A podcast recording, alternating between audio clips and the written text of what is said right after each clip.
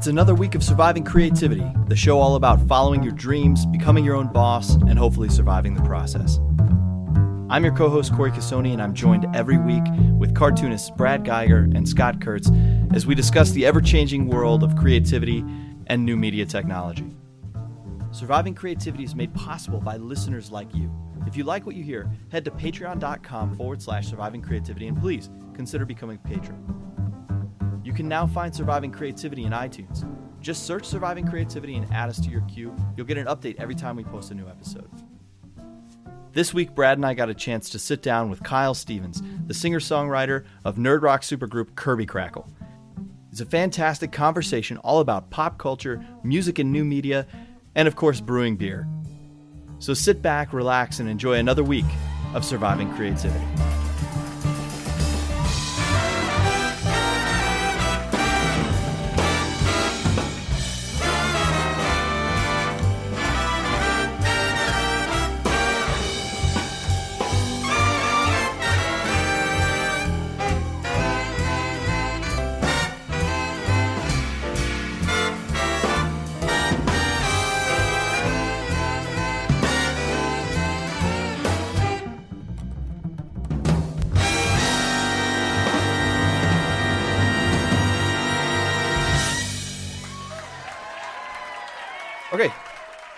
Think we're finally. I think we're finally ready.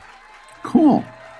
Uh, do we have do we have a general uh, direction that we're going uh, Well, uh, in this uh, this one? What do we want to cover? Kyle, you've got a new album coming out, right?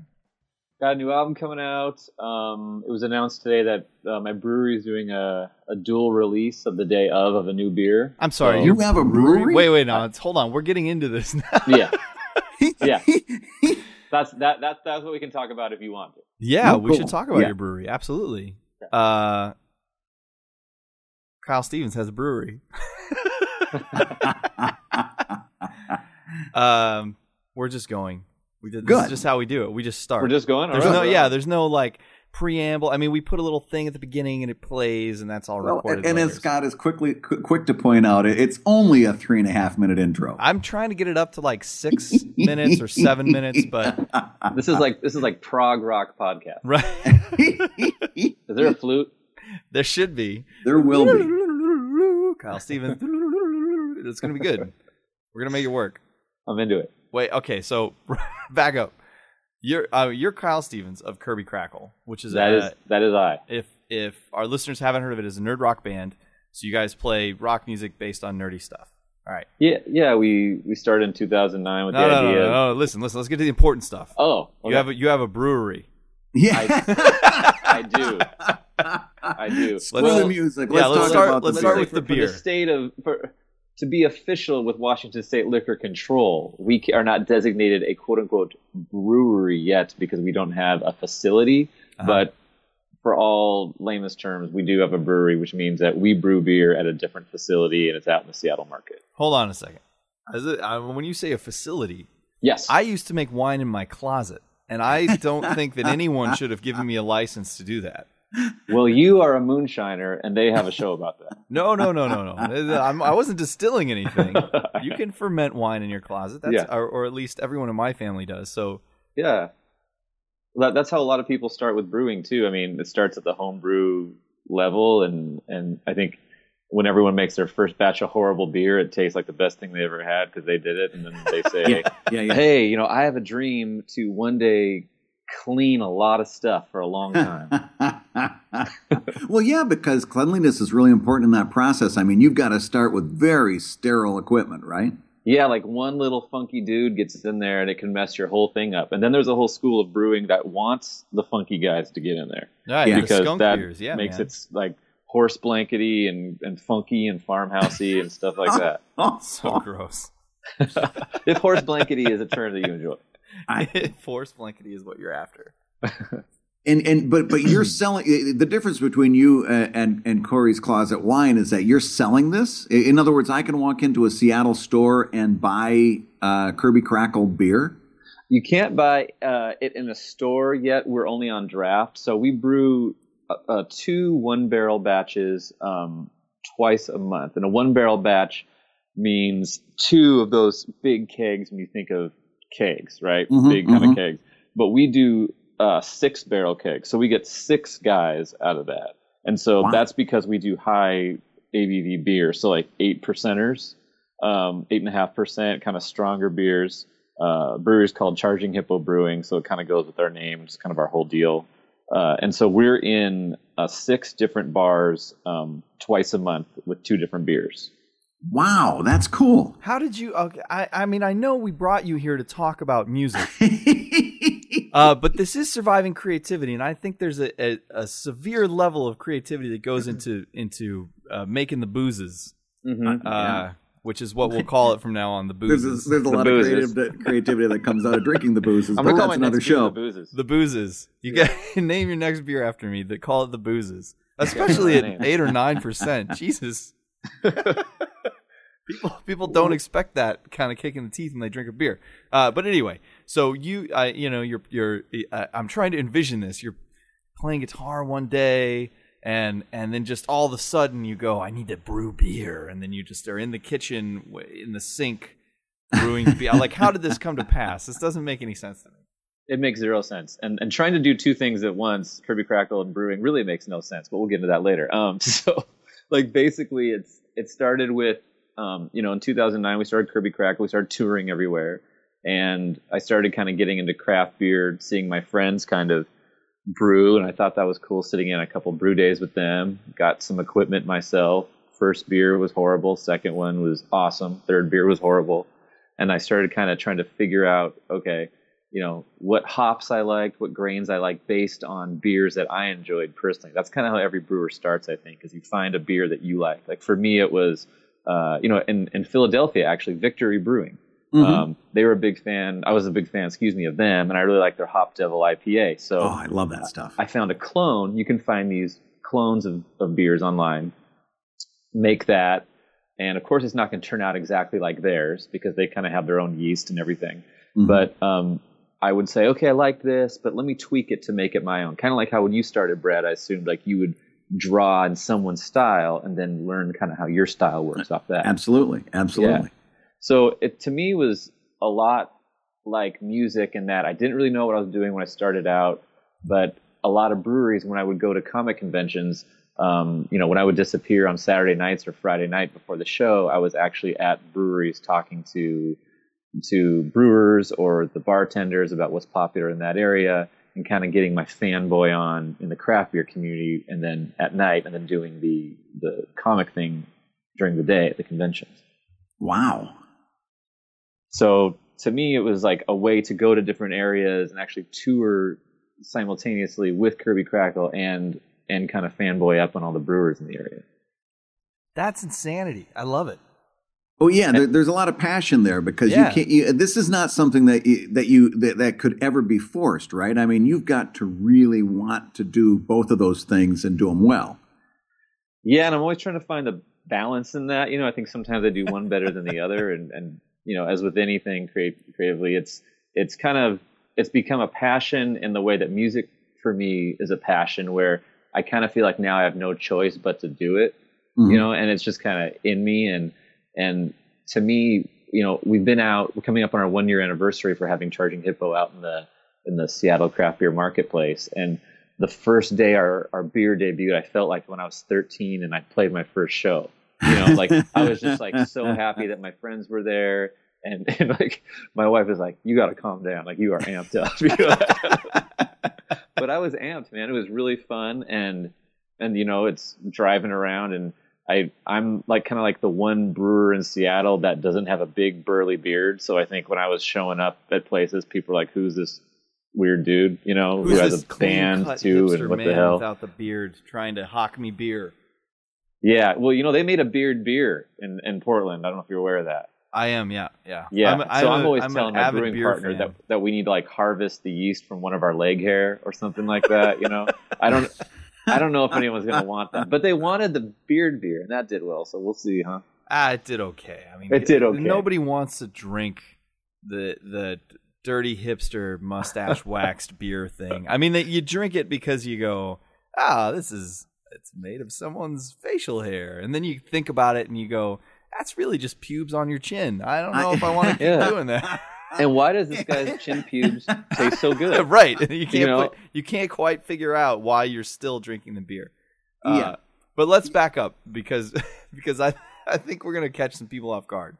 You're Okay. Kyle Stevens, and you are primarily known for a nerd rock band called Kirby Krackle Yes, that began in 2009. Yes, sir. Okay, so Much tell- like hobbits believe in second breakfast, we here at Creati- Surviving Creativity believe in second intros.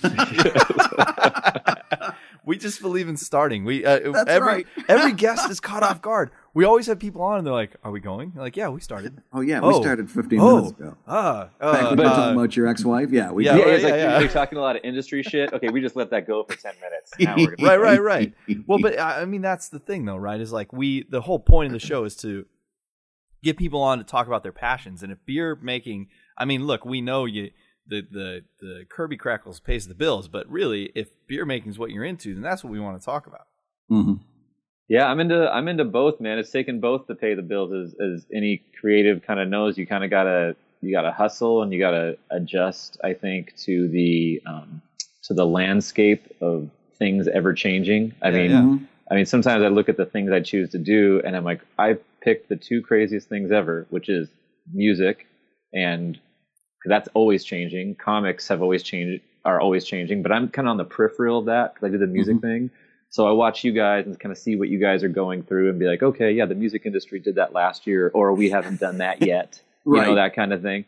Um, and the craft beer thing is, you know, when we started the inception of Charging Hippo, the idea like four years ago, we thought, oh, we're going to get this huge ass system and it's going to be great. And now I look at all the breweries that have opened up since that time, and I'm so glad I didn't go the route I originally thought. Because mm-hmm. n- now you have a lot of breweries in a very concentrated area, in Seattle especially, and everyone has a huge, big ass system, and it's not like tap space is growing. Yeah. So, you know, what we chose to do is kind of become right now a subsidiary brand of another facility that we brew at and and then, you know, when we find our own place, that thing will kind of kind of work its way out. But um I think I'm also in some ways addicted to the randomness of the music industry and the beer industry and that things are always changing. It kind of keeps you on your toes. And because of that, you can get away with certain creative things that maybe in a traditional industry would kind of be looked down upon. So go back to 2009, and Yeah. what what were you doing, and how did Kirby Krackle get started? Um, before Kirby Krackle got started, Sure. uh, I was um, so I started playing guitar when I was 13, and I grew up kind of with my buddies and just being in bands and everyone learning how to play together.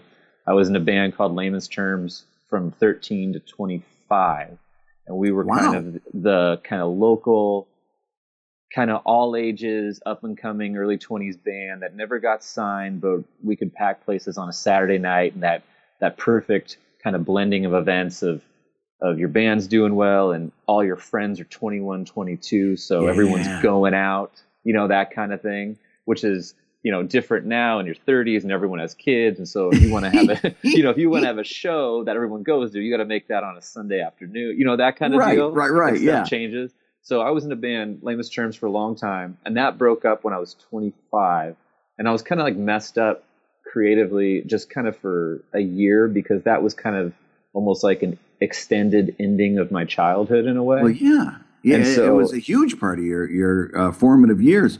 What was the reason that it broke up? Was it just time the, the right time, or was there uh, a couple of people that couldn't get uh, along together anymore? What was the deal?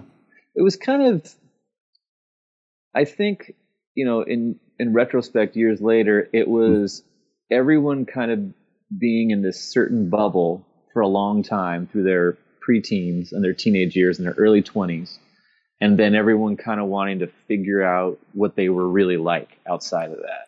You know, kind of like almost like if you dated someone from 11 to 26 and 26 you're totally different and you still love that person but also it's I would imagine it'd be very different unless you're growing together in a direct path. It would be hard to, to keep the same passion uh, alive for that. So we were all friends and stuff, but you know, some guys started wanting to do kind of like the Mumford and Sons beard rock kind of thing, mm-hmm. and I was and I wasn't really into that. And one guy's like, "Hey man, I I want to go to school," and so it was just kind of like a natural ending. But for me, it was it was really hard because I grew up with the the mindset like a band is like a gang. You know, Yeah. like a band is like you two, like you're together when you're 15 and you're together forever. And and because we hadn't quote unquote at the time the industry in making it was getting signed, which is very different Yeah, from yeah. now. So we hadn't gotten signed yet, and I needed to. I felt like I had to see that through. So, long story long, that was that. and then I took some time off, and then I started kind of this solo career thing acoustically. Um, and I would go travel and play wineries and play a mix of covers and originals. Um, then I put out a solo album called Songs from the Orange Room, and then during that time, I was always kind of putting little nerd references into songs that made me laugh Yeah. but but my fan base wasn't a geek centric fan base at that time. So I was, you know, reading comics, playing games, doing all the stuff that, you know, we all love to do. And I thought, okay, so how could we take this further in terms of what would it be like to write a song and then a whole album of songs that took that subject matter seriously, that wasn't yelling Spider-Man, Spider-Man over and over again, right. but was talking about power and responsibility. We're talking about Mario Kart and kind of what what's the what's the metaphor for Mario Kart? Always trying to keep up. Like is it keeping up with the times or trying to be the best version of yourself or or keeping up standards in a relationship and kind of put those metaphors into the pill of nerd culture, which we all know and love. So that was kind of the idea behind Kirby Krackle. I think that's the trick that's made Kirby Krackle really popular and really functional as well. Because if you, you know, if you think about modern music today and and sort of pop music and rock music, it's it's there's some serious recurring themes here. You know what I mean? It's hard to find a song that's not about you know love or angst or betrayal or it's just these big broad or, or you know DJ make my ass dance kind of thing. Like you you've got you've only got sing a about grandmas. So, Right. um, and then when you get into the nerd rock realm, you you've got a lot of like you said, we're just going to yell Spider Man, and everybody's going to freak out because everybody knows what Spider Man is. Uh, but I, I, you know, I think you approaching it in that manner, where taking really the heart of what the stories are about, you know, as far as Spider Man, like uh, responsibility and and uh, you know and, and power and using things wisely. I mean, I think that's what really has kept you guys going for so long. Well, thanks, man. I, I, that's what we try to do. You know, we try to, we try to make it so if you don't know anything about comics, you still say that's a quality song. Like the song has to come first. And I feel like you know, not like we redefined the whole nerd music genre because, of course, we know Weird Al was way before us, and then there's MC Frontalot and all those guys. Um, but I think for what we do, we try to make our special brand about the heart of the character and kind of like what would I do if I was able to write comics? It's like for a long time, I wanted to write comics, and I realized, well, that's just not kind of my deal. My deal is writing songs. But what if I wrote a song how I would write a comic in hopes that it would connect with people? And and so you know sometimes it's humorous, like our song "Booty Do Math," you know about this butt that can't do math very well and is walking around like a you know like a little troll guy and and that was just came out of my my experience growing up in high school having to go to to math tutoring all the time. And like what if there was a weird r. Kelly-esque schoolhouse rock song? Would that have made me do math better? Probably not but it would have been more fun. So your your previous incarnation, you, you said you started at 13. That seems pretty young for a guy wanting to be in the music industry and get signed. I'm assuming that there were some outside influences there, that you had some parental support or some somebody somewhere sort of saying, "Yeah, go do this, do this thing."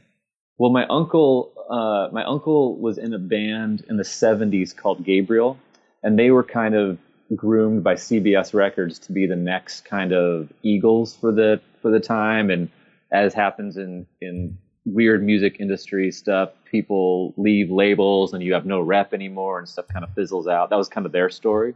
So he always played bass um, in bands, and he'd bring an acoustic guitar to family gatherings, and I thought it was cool, but not so cool as oh, I want to do that. But what happened, like for me, was the formative years of, of me getting into music in Seattle was like 91, 92. And so that was kind of the big breaking nationally Sure, of the yeah. Seattle scene. So like grunge Nirvana, and- yeah, yeah, everything was going. yeah. Nirvana, Pearl Jam, Soundgarden, Screaming Trees.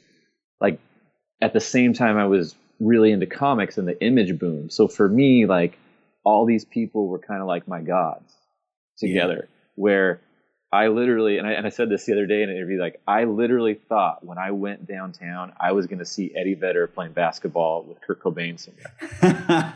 cause, cause that was in my little suburb of North Seattle. And, you know, guys who were older than me and people who were like 21, 22 were like, man, why is this, why is this scene happening? It's our scene. It's not about like Michael Caine wearing flannel and Vanity Fair you know, but to me, that was my only access to that because I was too young to go to shows. Sure. So yeah. I just ate that all up. Like the Seattle Times local newspaper blurb about Pearl Jam, those guys rolled their eyes at, but me, I was like cutting it out and putting it on the front of my Trapper Keeper kind of stuff. So that was really why I wanted to play guitar because I saw those videos like Even Flow and, and and you know Soundgarden, Jesus Christ pose and stuff, and I asked my parents for a guitar uh, when I was 13, so they gave me this little crappy three fourth size harmony guitar, and I totally understand why they did because they're like, hey, we're not going to spend five hundred dollars on something for this kid who might not even like this.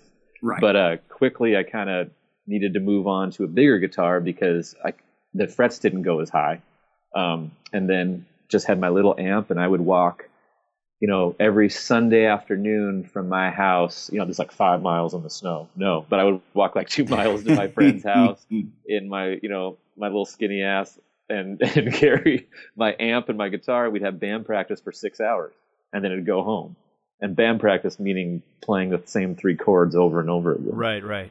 Yeah. So when you got started with Kirby Krackle in 2009, you were right uh, in the heart of new technology, sort of sweeping the way things were done. Uh, you know, obviously going into this, this probably wasn't like a oh we're gonna get signed kind of scenario. Like, had you moved beyond that? Was there a different was there a different win or end goal at that point? Um, yeah, in in the way like there wasn't Kickstarter yet, so 2009 I think there wasn't Kickstarter, there really wasn't Patreon. Um, we are just moving out of where everyone was freaking out about how many MySpace plays they had. We were just talking about that right, right, practice right. last night. Like, and there's always going to be that thing, right? I mean, we were talking about Patreon earlier. It's like there's always going to be that number to compare yourself to, and later on, right. you look back and you find out a lot of those bands on MySpace were paying for bot plays and stuff. Yeah. But but literally, every, like in 2007, 2008, every indie band was so worried about their MySpace plays because everyone thought they were going to get signed if the label randomly looked at their thing. So yeah. I was starting to not buy any of that bullshit anymore, and I was just like, well, let me just try to put out another project and you know, we didn't go into the big studio where I normally do my records because it was an experiment. You know, Kirby Krackle was an experiment to see how that would work. So the first record was done at my home studio on GarageBand. Hmm. And so that's where I demo a lot of my stuff still today. But it was, you know, it was electronic drums. It wasn't real drums. I played everything on the record. Uh, since then, you know, our, our, our dudes in our band play their own parts and stuff. But um, yeah, as far as technology goes, it was really just like me in my studio for two months uh, fleshing that out. God, isn't it amazing that anybody anybody could do that, especially now? Like in 2009, it was much harder. Yeah. But now, the the technologies that exist, a lot of them for free, make it so that anybody could just go into their bedroom, you know, throw some some heavy blankets and mattresses on the wall to to make a decent acoustic, and just go to town. It's super cool. I mean, it's and it's interesting how the coolness level and kind of the not coolness level on both ends have risen and fallen where you can like you said you can do anything you want. I can and i have before literally gone on done a song that day put it up that afternoon and either for free or selling it and it's kind of out there. And that's just an amazing amazing time we live in. The downside is that anyone and their mom can do that so what you're doing now is you're fighting through so much more you know noise. Yeah, the marketplace noise meaning flooded. so right, many right. people are able to do it. Sure. So it's the same thing in comics now. I too. was just going to say Yeah, that that, man. that sounds like the webcomic story to a T. In other words, it, we had this time when everybody could could get through, and and you weren't stopped by a syndicate or a publisher. Uh, but the bad news is, is that now if somebody's going to find you, they're going to wade through a lot of crap before they come anywhere near your stuff. I, exactly, and the and the thing I was referring to earlier about the music industry going through some things before comics, and then vice versa is, you know, when all of a sudden iTunes decided every song is ninety nine cents. That's Yeah. that's kind of every every musician you know there was a time when we were all like my music's not worth 99 cents. That song you know there's 15 songs on this record that's $15 and now iTunes no matter how many songs are on your record they make it for 9.99 so a couple years later it was really interesting seeing you guys and how you guys adjusted when when Comixology was like hey this this is how much a comic is worth. Right. Or or or the the individual PDF downloads that were happening and seeing a lot of the same kind of conversations happen. But I mm-hmm. feel like you guys adjusted to it a lot earlier and were a lot cooler with it than the musicians first were. So what what is the trick then for you at Kirby Krackle of getting through the masses? Like, is it just is it the old adage of the cream is going to rise to the top and you're just going to make the best possible product and you're going to get the listeners, or is there uh, you know some other trick to it? You know, I, th- I, think if there is a, is a trick, I want to know the trick. As I'm sure every independent artist does, but it's you know, it's it's a day to day for me. It's a day to day adjustment to what the climate of of of comics and music is together. I I feel very fortunate that I'm kind of in the middle of these two things, where I don't need to totally lean on the traditional music industry form, and because I'm comic book rock, you know, nerd rock, I don't have the opportunity to do everything that, that comic people do. And sometimes, you know, I wish that I was like, man, if I just did comics, this would be a lot easier. But we kind of have our own, I can't draw back to why I started writing songs. So, um, to me, Twitter is a big thing. And to me, the personal connection with fans is a big thing. And the past year, Patreon has become very valuable to me in terms of engaging my core, core audience. Um, you know, we write, we do albums every year, year and a half. Um, and what Patreon has allowed me to do is release more kind of relevant songs to the very, very current times that we live in month to month in terms of what songs I put out and the subject matter that I choose to involve. Mm-hmm. Does that feel like a, almost like a proving ground for your tracks? I mean, like you, you're making songs and putting them out based on relevant things that are happening. And if a song doesn't take off or if it doesn't feel like it's going to go anywhere, do you just leave that off the next album? Well, our deal with the uh, our, our Patreon patrons is we say, okay, these are exclusive to you guys. So you know, it's exclusive, meaning this recording you're getting is exclusive to you guys. For example, we released when Guardians of the Galaxy came out. I was I was just amazed there were no dancing baby Groot figures out there or anything, mm-hmm. and I was like, what a huge missed opportunity. And so I was like, I'm going to do a Dancing Baby Groot song. So we did that. And then that recording is exclusive to them. We went ahead for the new album and did a whole different recording and arrangement.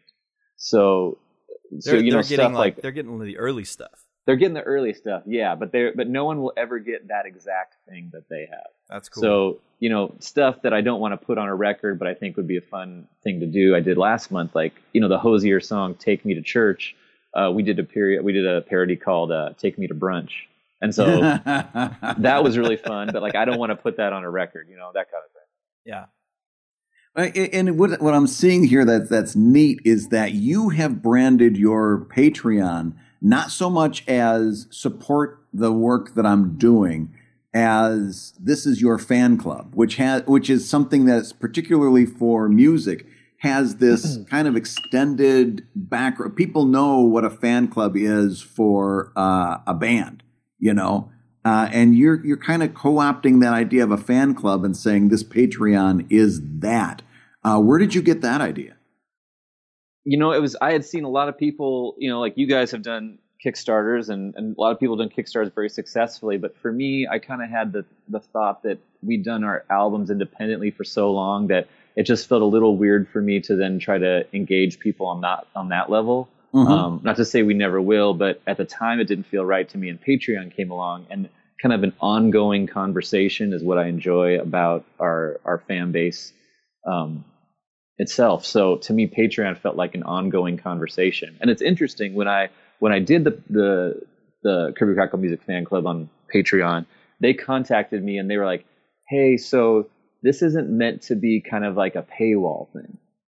You know, like this this isn't who, meant. Who, who, contacted you? Well, well, I, I, wrote them asking about like, hey, so I'm trying to do this, and I'm trying to do just different things I was trying to figure out, and they go, yeah, I guess you could do that. I mean, we never meant for this to be kind of like a, a uh, an access only kind of thing. This is more to support what you're already doing. But they said some other people were also starting to use it as kind of like a, uh, uh, if you want if you want these exclusive things, you have to join the Patreon. So Right. so they're not they weren't anti, but they kind of made it clear like, hey, it's kind of like not our first choice, but we can't control what people do. So I thought that was interesting because to me it felt like a like I thought most people would be doing that. Well, because they give you the option.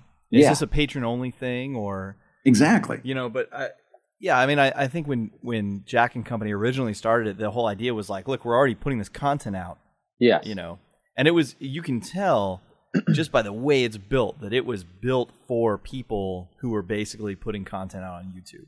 Yes. Um, And you know what? What I think is cool about new technologies like this is people like us come in and we find all these crazy new ways to use it that I think are are often far outside the intended use, and uh, I think that's cool. I think it's fun. I think it gives these guys, you know, who are making it, uh, these guys and gals will be like, "Oh wow, we never thought it would be used for that, and now it is. Yeah. That's cool." Yeah, you're totally right, man. It's like hu- humans will figure out ways. we, we done figured out the ways. Done figured out the ways. Uh, so so you start this band in 2009. You're you're in your, your home studio doing this stuff, and then uh, the the clear expansion was you started doing shows at conventions, right? At comic conventions. Yeah, we started doing shows at comic conventions, um, and no one really knew what to do with us because they go, "Okay, wait, you're a you're a band. Okay, does that mean you want to play somewhere? Oh God, you know that kind of thing." Right. Yeah, yeah, yeah. Because I think up until that point, and it still happens today, that bands would just see comic cons as a big group of people to play my music to, whether or not you're Right. writing songs about the culture or not. Like I totally get that, and I totally understand it. That's fine. But I think a lot of conventions have been burned in the past by that, and and not had good ex- a good experience. So so for me, and still today, approaching new conventions who you know haven't heard of us or haven't had a concert, that kind of thing, I have to kind of like hold their hand through Well, the yeah. process and say it's like, an okay, it's a it's an unfamiliar set of logistics for them too. totally, totally. Like I'll show up to conventions, some, I have to make it very clear because they'll say, "Oh, we have a mic stand for you," and it's literally the little table mic that's three inches Yeah. high. like like that kind of thing. So now, so now when I have buddies in town, I'm like, hey, can you just bring a mic stand in case? Because there's there's no right. there's no guarantee there's going to be anything there, that kind of thing. So so still six years later, it's it's very much like that, but it that makes it an adventure too. There's been uh, a a lot of talk on the interwebs lately about talking about financials, and you know what's basically what's your salary. You know, everyone will do better if we all talk about how much we earn or what you know what we do or that kind of thing. So Yeah. uh, you know, uh, in that same regard, my question to you is. Uh, are you able to pay the bills with Kirby Krackle? I mean, are you, obviously you're doing this beer thing too, but it sounds like that is a, is also a creative outlet. So before the beer thing, I mean, were you working as a barista somewhere or uh, driving a cab? Trying to think of other music related jobs. Were you a roadie for some major band while between albums for your band? Yeah, that's a good question, man. Um, well, before, you know, throughout my teen years and early 20s when I was doing music with Layman's Terms, I would work, you know, Starbucks. I worked at Experience Music Project downtown, the Rock and Roll Museum, um, just, you know, odds and ends stuff like anyone. And uh, before Kirby Krackle, a couple years before, I picked up a gig as a, uh, a kind of like a jingle writer guy a little bit, where I worked for a company and I would put kind of songs in their bank to which to shop around. So that's how I kind of paid the bills. Like wait, wait, wait, wait, wait, wait, wait, back up, back up, back up. Yeah. This is a company that, and when you say songs in the bank, because I've heard of companies like this before, I've never met someone who, who works for them. I'm very Yeah. excited about this. You don't understand. so your job was to write songs for products that did not necessarily exist yet, in case a product came along that they could then sell to. Well, it was a film company. Yeah, it was a film company, and, and what they did is they said, okay, you know, they they would make it so I could pay the bills, and then I would have them own a certain percentage of my material. And so, for example, if it, you know, there were many irons in the fire as the years went on. So all of a hmm. sudden, if they sold a song and it went gangbusters, their investment in me paid off in the end because then they would get all that. So, So did they you get never- a royalty off of that, or did you just I get would- paid up front and then walk away? uh, I would get kind of like a salary, and then they would get, I would get, excuse me, I would get a royalty when and if they sold that song. Wow. And this was not Kirby Krackle songs. These were just songs you were writing. Correct. And was it And- was it musical or, or was it uh, lyrical? It was lyrical. It would be like, hey, we need, we're doing this movie about uh, a wedding company in Hawaii. And so I would have to kind of like not do a Jack Johnson impression, but I would say like, okay, what kind of song would go good in this in this movie or in this show? and I would and I would do coffee that. plants, lots of ocean, weddings in Hawaii, and then and then they would just own it. They and would if own a they ever percentage of sold it, it, yeah. right? And if they ever Wow. and if the film, if a film ever used it, then you would get and then you would get paid. Correct, and they would get paid. That's tremendous.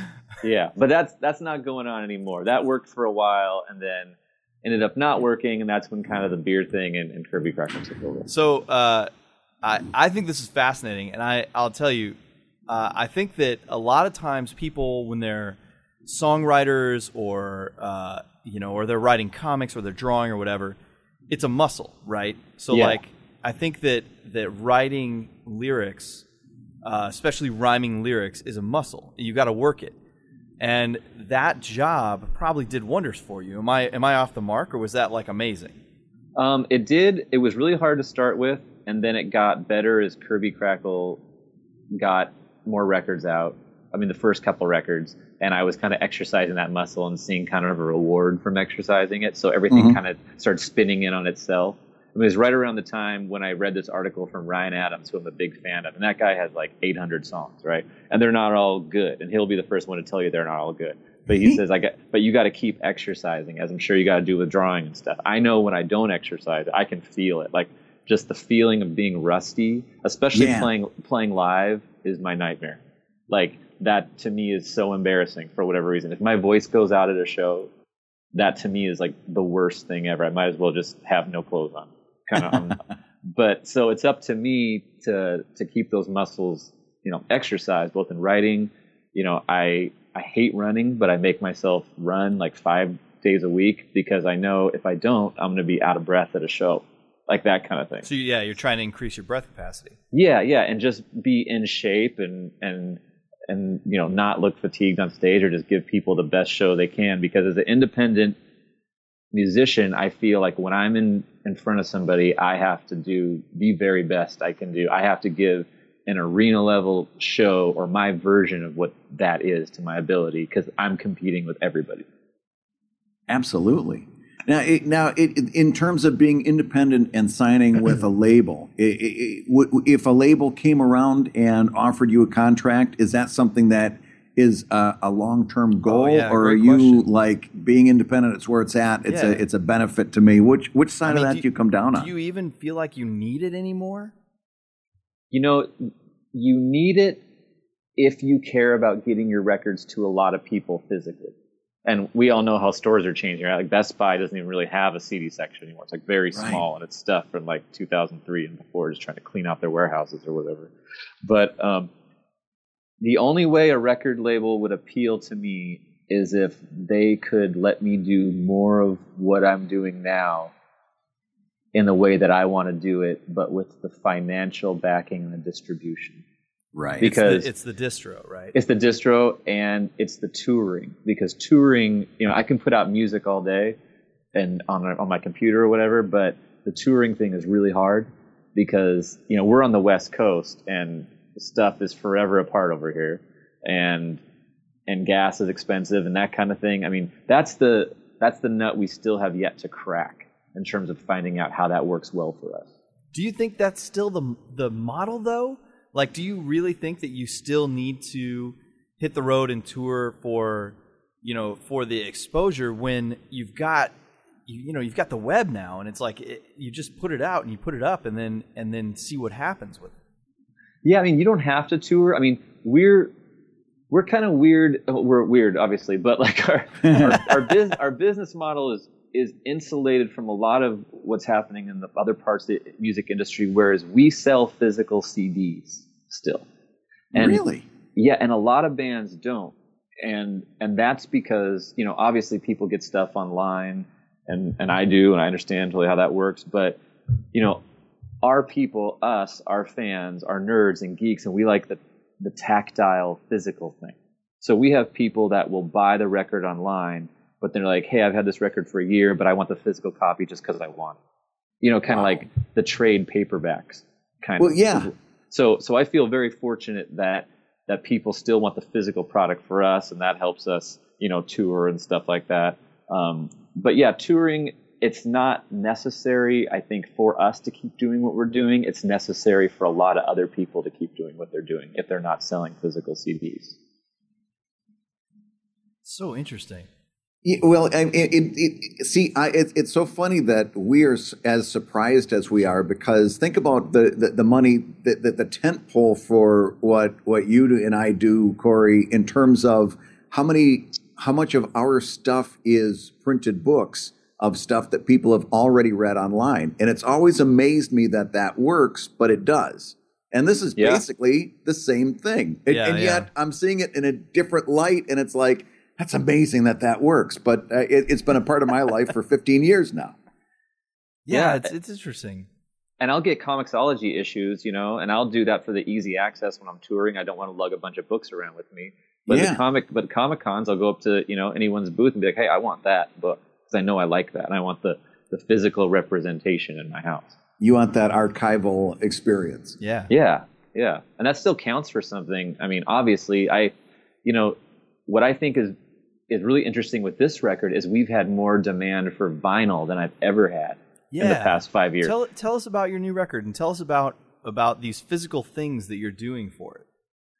Yeah. So you know, we don't have vinyl coming out yet. That's you know the cost on vinyl is huge still just it's like five grand to print up 400 vinyl like wow. that kind of thing that's yeah so that's crazy. that's pretty nuts but people you know the the model of putting out a, uh, a physical record and then having a download code in that is appealing to myself and a lot of people because unless you're a kirby krackle fan that wants the physical thing to collect the mahfood art or the lyrics you're going to put it in your car or you're going to download it to your computer and then put it in a drawer somewhere mm-hmm.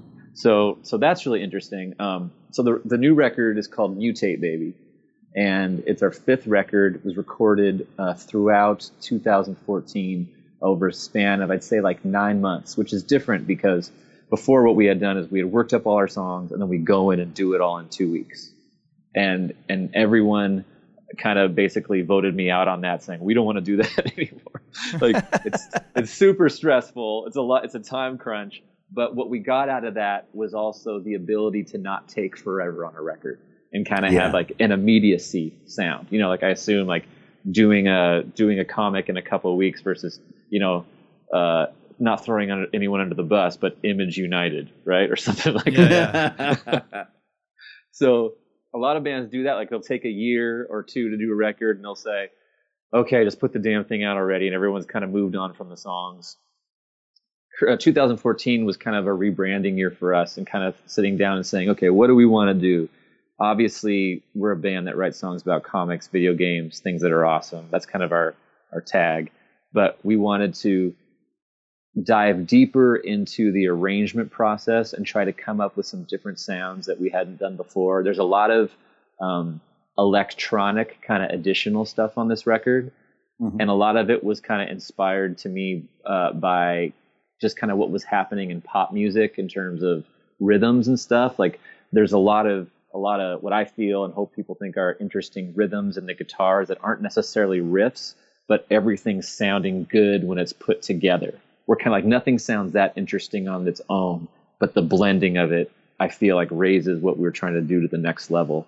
Um, there's a song on there called like "The Day My Powers Arrived" about a mutant mm-hmm realizing his or her abilities and then not just oh i'm awesome now but kind of like the fear and the unknown that goes with that.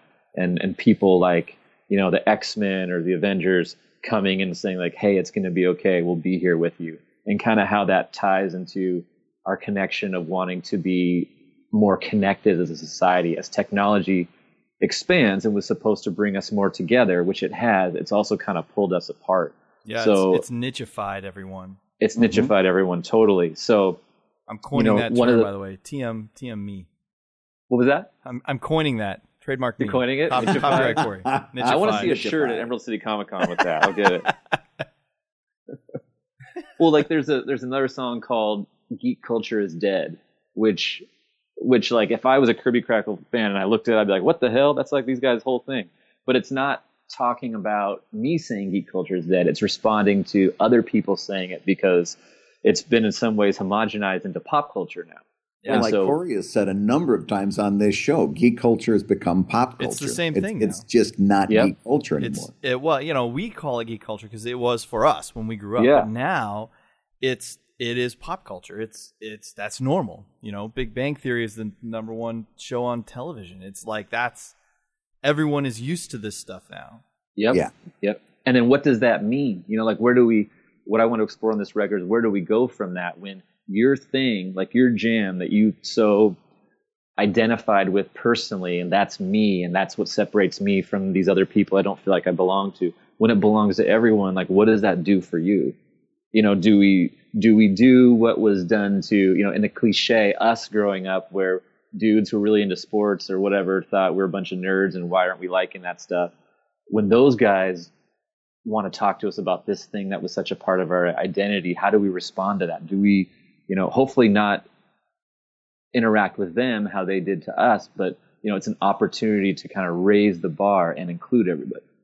Yeah, I like it personally, but yeah, I, I have too. a lot. I have a lot more nerdy people to talk to about nerdy stuff. Yeah, so it's only good, I think. But you know, a lot of people bitch about it all the time, and so it was kind of it's kind of a commentary on that and kind of saying like, you know, how how do you become the best version of yourself as a geek in 2015 and with the fact that this is happening everywhere? Yeah. Oh man interesting. Well yeah that's a really interesting thought. I, I was just letting that sink in. How how do you become the best geek that you can be? You're the best. Yeah. all right uh, no well, that's that's all i can sing because we'll we'll be charged you play uh, you play an A bar chord at 157 beats per minute for four and a half minutes and throw some lyrics on there, and hopefully that's hopefully we did it.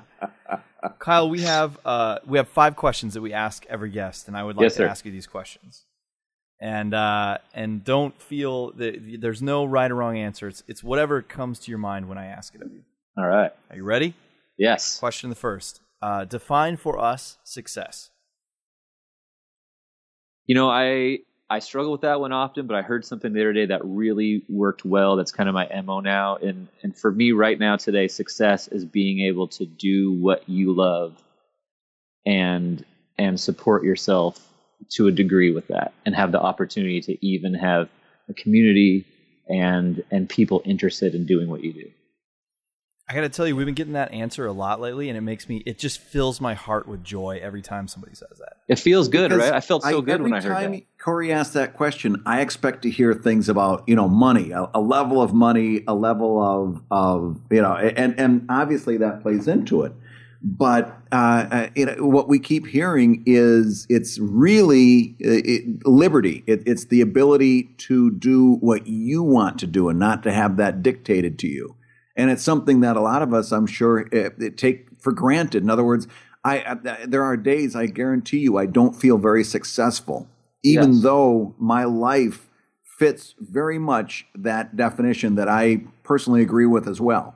But I but I don't see it because I'm so busy trying to make this thing happen and I'm I'm busy looking at somebody else's Patreon and wondering why my number isn't that big like we were talking at the beginning. Yeah. and and but yet at if, if by any other metric that I, I'm still living a very successful life. I just I, I personally lose track of it all the time. I think that that what you just described Brad is like lo- comparing levels of success to other people when success should be an internal personal thing. I, I really think that is something that happens a lot more than it used to because of, of us being able to see each other on the net.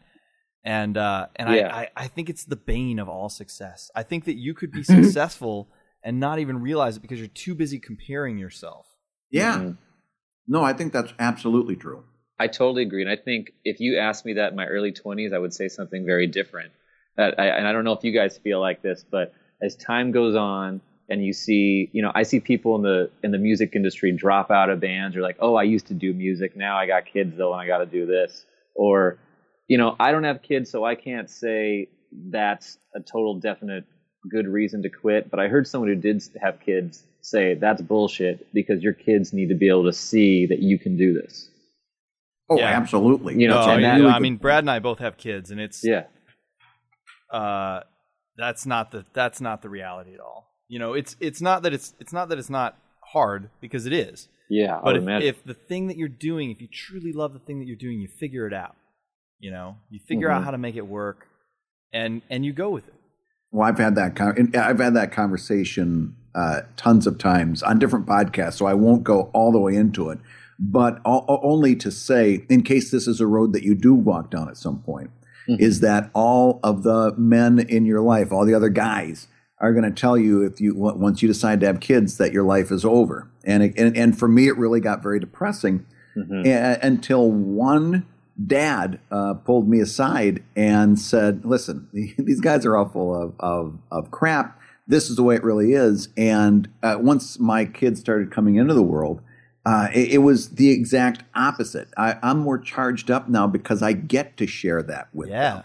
yeah. you know, cool, man. I, I, it's it's not a, an encumbrance. It, it's it's if anything, it's buoyancy. You know, because now I, I I talk about all this stuff with them, and they're interested. Whereas my wife has long since stopped being so. But these these guys are still fascinated by Daddy being a cartoonist. You know, and and, and when that finally melts away, I'll be very sad and miss it. But uh, having kids was not a, a, a, an, an impedance to creativity and, and being a creative professional. It was just, it, it- in fact, it was something that was just the opposite. That's really good to hear, man. And I mean, as you guys know, as artists, we compare ourselves to people all the time. It's just what we do. It's our weird artist thing. As much as we tell ourselves we're not gonna, we're good at it sometimes better than others, right? Mm-hmm. But but it's I, I kind of did this thing recently where when I get down, I have this list, and it says like, here's why everything's okay. Like number one, you were born in an area where everyone's not trying to kill you. Okay, number two. like, let's let's let's get the broad strokes out of the way first. Right. You're not number one, you're a ducking, uh, in the cover. universe, and no one cares either way. Number two, Mhm. number two, you have five people that really like what you do. You know, like this this kind of thing. And like Mm-hmm. some days I'm better at reading that than others. Some days I'm like, I don't read this piece of shit. But but what I when I feel I feel better after I do. So um, yeah, that's kind of the success thing, I think. Tell us, uh, uh, tell us about your greatest failure. Greatest failure. I think, hmm, that's a good question. Uh, first thing that comes to mind is not being able to enjoy the moment, kind of, and the stuff that we're talking about as a younger dude. Like, I think I was too serious about things that didn't really matter, like messing up on a chorus in a show. Like, I, that would bother me, like for a week. Mhm. And really, who cares? You know, but it's like I just cared so much, and I didn't see the grand picture of like, you know, no one's going home worrying about did you mess up that chorus or your voice went out on a show. I Yeah. mean, I used to get super bummed out when my voice would go out. I was having issues like in my early 20s. And it happened again at Krackle Fest one time, our, our big Emerald City Comic Con show that we do. And I was like, what am I going to do? And the fans kind of sang everything for me, kind of back at me Really? and it, and it just like it kind of makes me like get emotional. I think about it because it was such it was something that I kind of carried a weight with throughout my life about oh no messing up on stage. But then I'm like okay no people people don't care people Yeah. people support what you do and and if I wish I knew that earlier on I think I would have saved myself a lot of stress. God, that's that. Uh, that's good. I like that. I think people get live performance more than we give them credit for getting it. You know what I mean? I think they know what's at stake and what the risk is, and they know that sometimes things don't go the way you had it planned, and that's just why they showed up in the first place. Yeah. Yeah, and they're like, how the hell do you even do that in the first place? Yeah. kind of a lot of times, you know, like like with drawing and stuff like that. Like I'm sure you've done drawings and you said, ah, God, I'm not happy with this head. And they're like, what? That just looks like magic. I don't even Right. know how you did that. Yeah. Uh, Kyle, what's your process? um, process it, it's changed. Currently, it's just kind of walking around with a weird kind of melody in my head or a, a lyric that I just kind of say and see if it makes kind of my inner circle guys laugh. You know, just off the cuff. Um, I used to sit down and really try to say, okay, I'm going to write a song about this.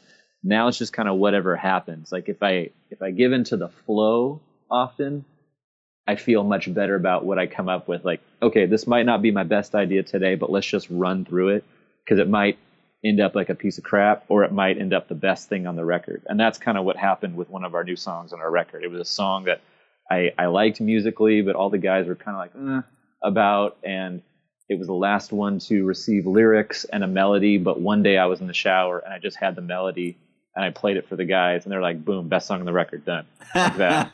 awesome. It's just cr- just craziness stuff, and it's and maybe you guys feel like this too. But you know, when we did one of our our most loved fan songs called "Ring Capacity" about Green Lantern, it's that was written in ten minutes, and it's really basic.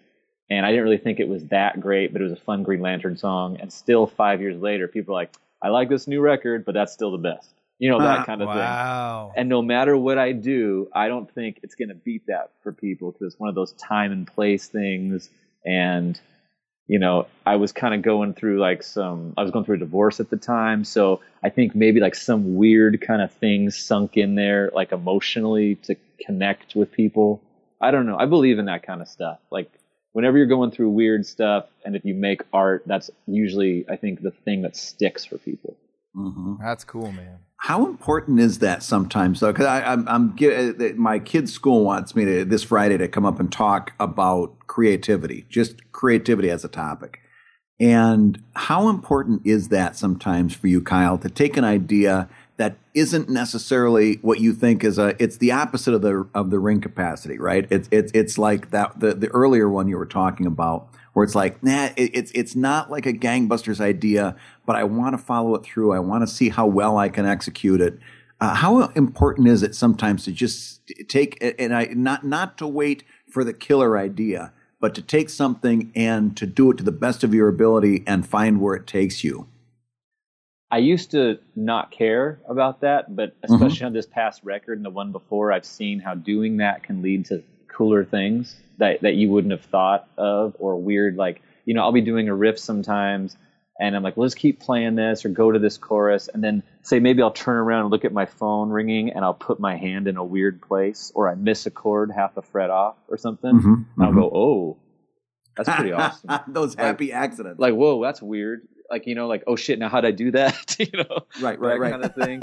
so, yeah, it's it's it just gets better as I get older. I feel like, and and again, coming back to the thing of a lot of stuff that I really discounted in my earlier years, I now find of a lot of value. What uh what's your trick? A trick, uh, it's kind of like on this record was the first thing that came to my head, kind of. Where everyone says sit down and write your lyrics and like spend a lot of time on them and go leave and come back the day later or whatever. My I think my best stuff is just when I do it. I just go like Bleh. and like it's it's it's just an emotion kind of. Like I I feel like at least for Kirby Krackle what I'm learning is the thing that connects with people is is when it's an emotion encapsulated in like three minutes and 50 seconds and it's said in a way that will stick in your head and I, I find more often than not if i'm convinced about it more than other people will be like Mm. it's like almost like a confidence will come through almost and connect with people Sure. I, I believe in that stuff more and more man as the years go on like there's so much, you know, we talk about noise or whatever out there. It's like everything isn't made for everybody. Kirby Krackle isn't made for everybody. Brad Guigar Patreon stuff isn't made for everybody. But this but the stuff that you do, I believe will connect with the people that it's supposed to connect with.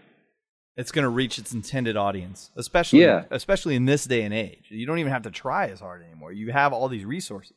Yeah, yeah. And and you know, if for me like the biggest thing lately is if like a little kid comes up to a convention and he's like, "Oh, here's a YouTube video of me playing I want to live in a world full of heroes" or something like that. I'm like, "Come on, man." Like that's that's badass. You know what I mean? Like that's the thing like I hope like if Kirby Krackle was done today or like both my hands were gone or something, I could say like, "Okay, that happened." You know, that kind of like little little successes like that to me mean more yeah. over time. All right, question the last. Yes. Give us one piece of advice. One piece of advice. Um, just make some noise. Kind of Mm. do your do your art, do some music, and you know, kind of like we were talking about, just get weird and try to try to find that thing that only you can do. I like that. I do too. I like I like the uh, try to do the thing that only you can do. Yeah, that might be my that might be my favorite piece of advice. Is just just kind of go and do something. And because uh, so many of us try to find the thing that somebody else is doing that we can do as well. You know what I mean? Yeah, we try yeah. to mimic success, so we're trying to do something that somebody else has already succeeded at. Whereas what Kyle's saying is do the thing that only you can do. Even if you don't think it's particularly cool, because how many times have we seen somebody doing something that nobody else has done before? That's not, you would never, I, I always use Kate Beaton, but she's the perfect example of this. Who would have thought that comics about history would be as popular as they are? Nobody would have Yeah, chosen that. But Yeah. she, oh, she can do it better than anyone else can do it, and so that's why she's Kate Beaton. Yeah, Kate- it's like what is Kate what Beaton, is ladies and gentlemen. yes. yeah, like what is what is the weird and and I'm still trying to find that. I mean, everyone I think everyone's always trying to find that, and that changes as time goes on, right? But what is what is the thing that is your unique thing to say, or that you see in retrospect as your unique thing to say? Like that's what really like I get off on lately. Like just like what is what is like unique, unique art? Because we all know when we see it, right? Like someone like Freddie Mercury or a band comes out, and you're like, well, I've never heard that. Or all of a sudden, someone comes out that's really positive, and you think like, well, shit, how they like how they find that? What is that? But they don't know. That's just them. Right. I think the key to this is to do the thing you can do, even if somebody else has done it, and then figure out how you make it your own thing. Does that make sense? Make it exactly. Yeah, You know, I it's like not, that. it's not like it's not like Kate went.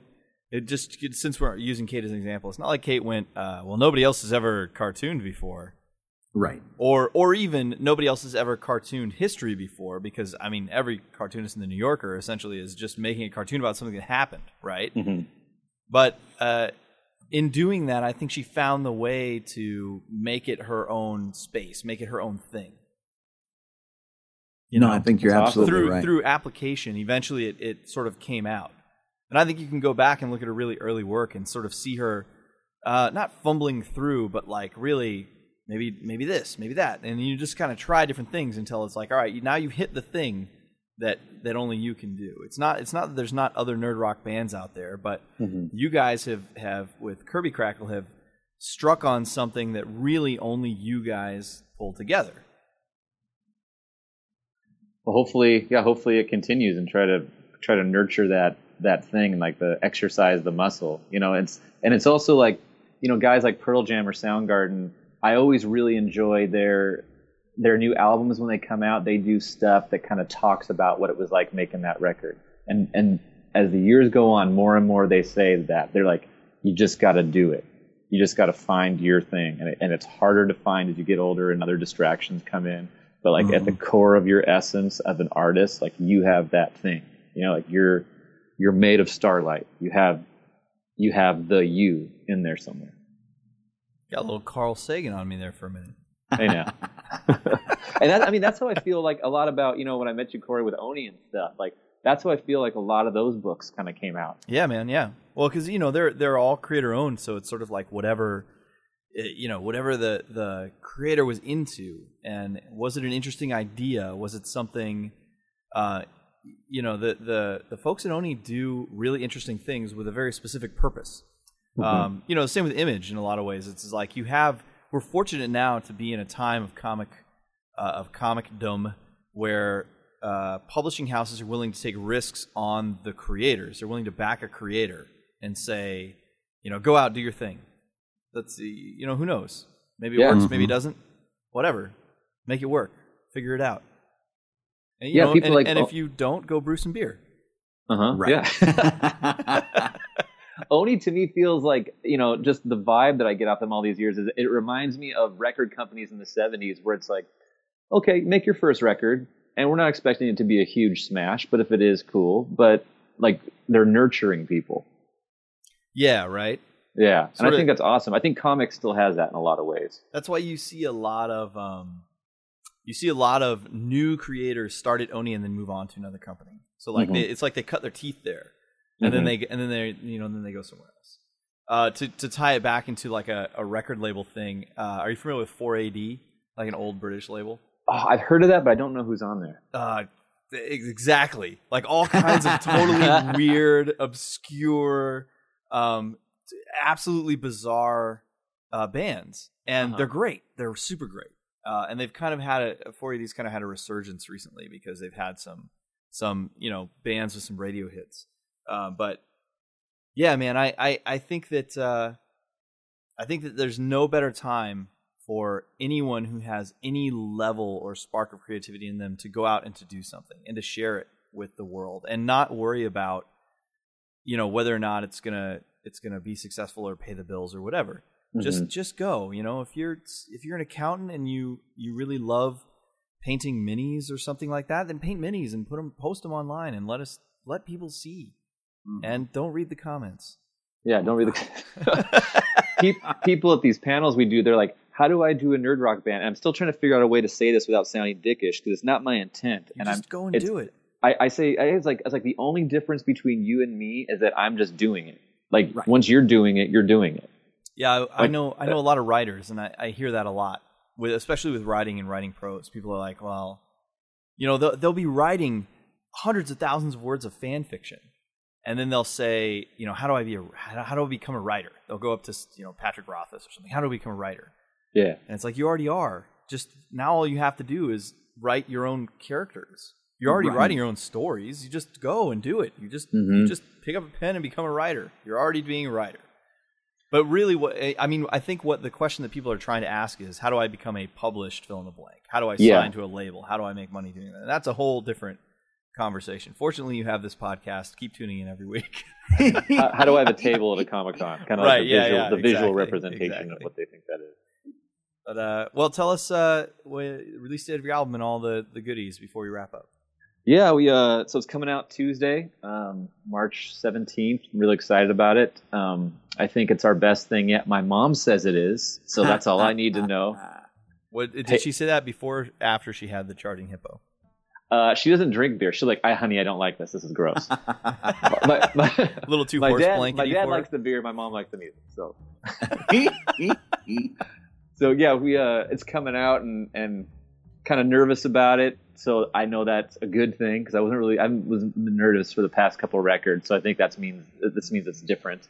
Um, and then uh, kind of doing a tie-in in Seattle with Charging Hippo and the new Kirby Krackle record. We have uh, well, our fans are called Crackleheads. Uh, they let us call them that. They didn't like crackheads, so we had to change it to Crackleheads and so we have a the first ever kind of charging hippo kirby krackle collaboration coming out um, in four different bars uh, and uh, the first 20 people that order a pint get a copy of the new cd Hey. Nice. And they can get that information at uh, kirbykrackle.com.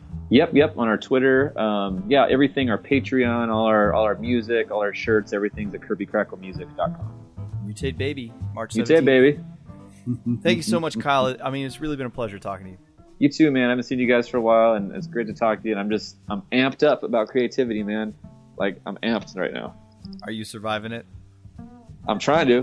I'm gonna go. I'm gonna go deliver a bunch of kegs and hope I don't crash and they fly through my windshield. But if I survive that, it's on. You got it.